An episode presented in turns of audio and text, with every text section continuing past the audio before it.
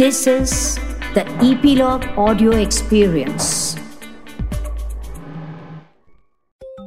Hello मेरे चुलबुले दोस्तों। मैं हूँ आशा। लेकर आई हूँ चुलबुली टेल्स। चुलबुली टेल्स हम तीन दादी नानी का ग्रुप है, जो आपके लिए लाता है मज़ेदार कहानियों का खजाना। इन खजानों में से आज की कहानी है सुभाष चंद्र बोस की। बच्चों, क्या आप जानते हैं हमारा देश भारत लगभग 200 सालों तक 200 इयर्स तक अंग्रेज़ों का गुलाम रहा। अंग्रेज़ों ने भारत के लोगों पर कई तरह के अत्याचार किए। भारत की आज़ादी को, भारत की स्वतंत्रता को अब सत्तर साल बीत चुके हैं। पर इस आज़ादी को पाने के लिए कई कई देशभक्तों ने अपना पूरा जीवन समर्पित कर दिया था। इनमें सबसे ऊपर नाम आता है सुभाष चंद्र बोस का। बोस का जन्म 23 जनवरी को हुआ था 23 जनवरी।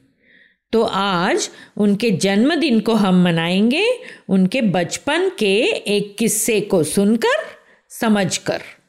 बात तब की है बच्चों, जब सुभाष चंद्र बोस बहुत छोटे थे।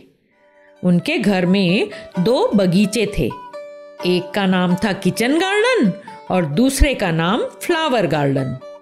किचन गार्डन जहाँ सब्ज़ियाँ उगाई जाती थी और फ्लावर गार्डन जहाँ रंग बिरंगे फूल उगाए जाते थे। इन बगीचों की देखभाल माली काका करते थे। एक दिन माली काका फ्लावर गार्डन में काम कर रहे थे और सुभाष वहीं खेल रहे थे। जब माली काका गुलाब के पौधों में पानी दे रहे थे, नन्हे सुभाष वहाँ पहुँचे और कहा, काका, मुझे गुलाब बहुत पसंद है। आज क्या मैं गुलाब को पानी दे सकता हूँ? माली काका ने कहा हाँ हाँ क्यों नहीं? बिल्कुल दे सकते हो। यह कहकर उन्होंने पानी का जग सुभाष को थमा दिया। जग लेकर सुभाष बहुत खुश हुए और लगे गुलाब के पौधों में पानी डालने। अचानक उनके हाथों में गुलाब का कांटा चुभ गया। उई माँ! और उनके मुँह से चीख निकल पड़ी। नन्हे सुभाष माली काका से बोले, काका, गुलाब इतने सुंदर होते हैं, पर इनमें कांटे क्यों होते हैं?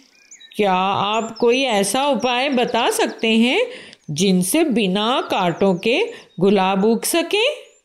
काका बोले, बेटा, जिस तरह हमारी ज़िंदगी में सुख के साथ दुख भी होते हैं, वैसे ही सुंदर फूलों के साथ कांटे भी होते हैं। हमें जीवन में कोई भी चीज़ आसानी से नहीं मिलती। अब देखो, आज हमारा देश अंग्रेज़ों का गुलाम है।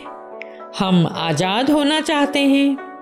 हमें जिन अंग्रेज़ों से आज़ाद होना है, जिन अंग्रेज़ों ने हमें गुलाम बना रखा है, वो हमारे देश के लिए कांटे हुए ना। अब यदि हम इन कांटों को देश से निकालने की कोशिश करेंगे तो हमें अपना खून बहाना पड़ेगा। यह बात नन्हे सुभाष के हृदय में उतर गई। उन्होंने कहा माली काका, मैं इन कांटों को देश से निकाल फेंकूँगा। चाहे इसके लिए मुझे कितना भी खून क्यों न बहाना पड़े।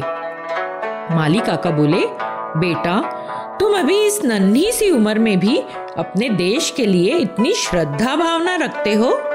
बड़े होकर ज़रूर तुम देश के लिए कुछ अच्छा करोगे। बड़े होकर सुभाष ने देश के लोगों को एक नारा दिया। तुम मुझे खून दो, मैं तुम्हें आज़ादी दूँगा। सुभाष चंद्र बोस ने चालीस हज़ार फोर्टी थाउज़ेंड देशभक्त स्त्री और पुरुषों को लेकर आज़ाद हिंद फौज नामक सेना बनाई और अंततः भारत देश को आज़ाद कराया। देखा बच्चों, बचपन में बगीचे में खड़े होकर कही बात को सुभाष ने कैसे सच कर दिखाया? उम्मीद करती हूँ कि आप सब में भी सुभाष चंद्र बोस की तरह अभी से ही अपने देश भारत के प्रति असीम श्रद्धा, विश्वास और प्यार हो। आज की कहानी कैसी लगी बच्चों? फिर नई कहानी के साथ जल्दी मिलेंगे। चुलबुली टेल्स की मज़ेदार कहानियों को सुनते रहने के लिए ईपीलॉग मीडिया वेबसाइट पर या अपने फेवरेट स्ट्रीमिंग ऐप, जैसे कि JioSaavn, Gaana, Google podcast, Spotify, ज़रूर सब्सक्राइब करें, ताकि आपको हमारी नई कहानियों की नोटिफिकेशन मिलते रहे। तो जुड़े रहिए चुलबुली टेल्स के साथ।